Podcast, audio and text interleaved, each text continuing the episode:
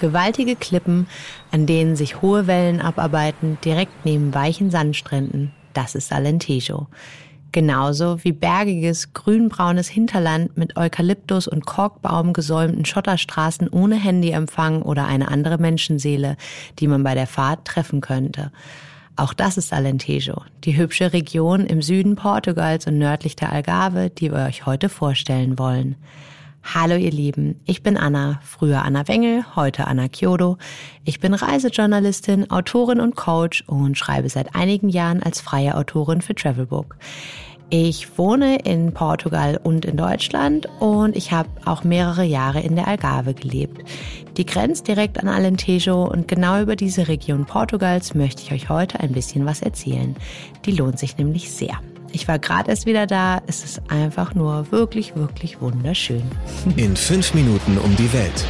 Der tägliche Reisepodcast von Travelbook. Heute geht's nach Alentejo. Damit ihr in den nächsten fünf Minuten so viele Infos und Tipps bekommt wie möglich, starten wir direkt mal hiermit. Entweder oder.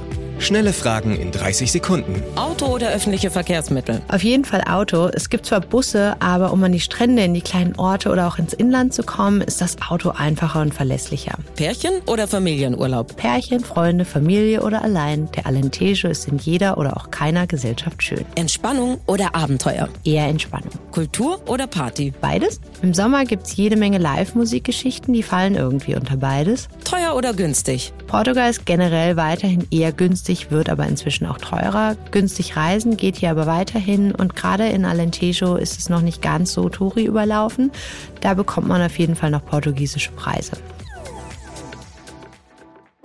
Highlights, Lowlights, Must-Sees. Die Travelbook-Tipps. Was ist ein Highlight?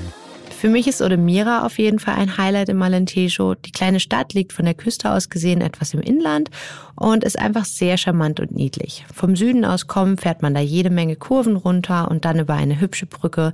Und direkt rechts dahinter ist übrigens das Café Chocolat de Beatrice mit jeder Menge leckerer handgemachter Schokoladen. Schon allein dafür lohnt sich die Fahrt. Mein persönlicher Geheimtipp. Das Landhotel Regingo. Ich bin da schon als Kind mit meinen Eltern immer hingefahren und der Kontakt besteht bis heute.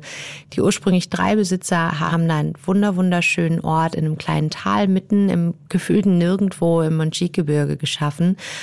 Es ist super ruhig, es ist wunderschön. Es gibt wirklich schöne, hochwertige Unterkünfte, Naturpool, Yoga, Pferde, andere Tiere und ganz viel mehr.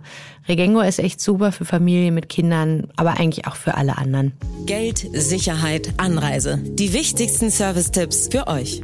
Was macht man am besten, wenn es regnet? Sich in ein Café am Strand setzen und rausschauen oder einfach trotzdem über den Strand oder durchs Gebirge laufen.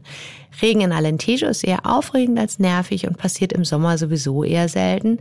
Im Winter lohnt sich dann allerdings, eine kuschelige Unterkunft zu organisieren. Da kann es schon mal teilweise mehrere Tage am Stück regnen und dann auch nochmal richtig heftig. Welche Gegend ist ideal für die Unterkunft? Naja, das kommt ein bisschen darauf an, was für einen Urlaub ihr machen wollt. Im Inland ist es super ruhig und je nach Jahreszeit schön grün. Auf jeden Fall habt ihr hier aber üppige Natur mit Eukalyptusbäumen und den entsprechend schönen Gerüchen.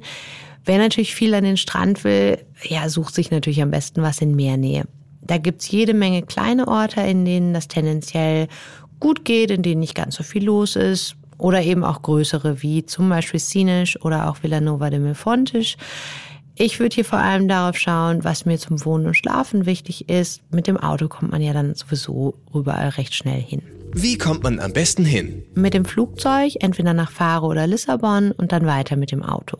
Je nach Ziel solltet ihr aber mit mehr oder weniger guten Schotterstraßen rechnen. Die können teilweise schon mal ganz aufregend werden, wenn sie wahlweise ganz klein, ganz steil oder auch beides gleichzeitig sind. Naja, ach so, und wenn ihr nicht Auto fahren wollt oder könnt, es gibt auch noch die Option mit dem Bus zu fahren. Von Lissabon aus kommt ihr ganz gut in den Alentejo und auf den Hauptstraßen habe ich auch zuletzt mehr und mehr Busse gesehen. Da hat sich auf jeden Fall was getan. Mmh, Weltspeisen. Das Essen im Alentejo ist so lecker und so variantenreich. Am besten ihr probiert euch da einfach mal durch die diversen Local Restaurants. Mich persönlich zieht's immer in die einfachen, aber sehr netten und leckeren Fischrestaurants an der Küste. Aber auch wer nicht so gern Fisch isst, wird auf jeden Fall fündig und kann sich zum Beispiel auf gegrilltes Huhn, Schweinefleisch, leckeres Brot, Oliven und natürlich Vigno Verde und diverse super leckere, teils kräftige Käsesorten einstellen. Das war's nun auch schon wieder mit In 5 Minuten um die Welt, dem Travelbook Podcast. Ich hoffe, ihr konntet ein bisschen was mitnehmen und wünsche euch eine tolle Zeit in Alentejo oder generell in Portugal. Mein Name ist Anna Chiodo, früher Anna Wengel. Und das war's mit der heutigen Podcast-Folge. Bis zum nächsten Mal. 15 Sekunden Auszeit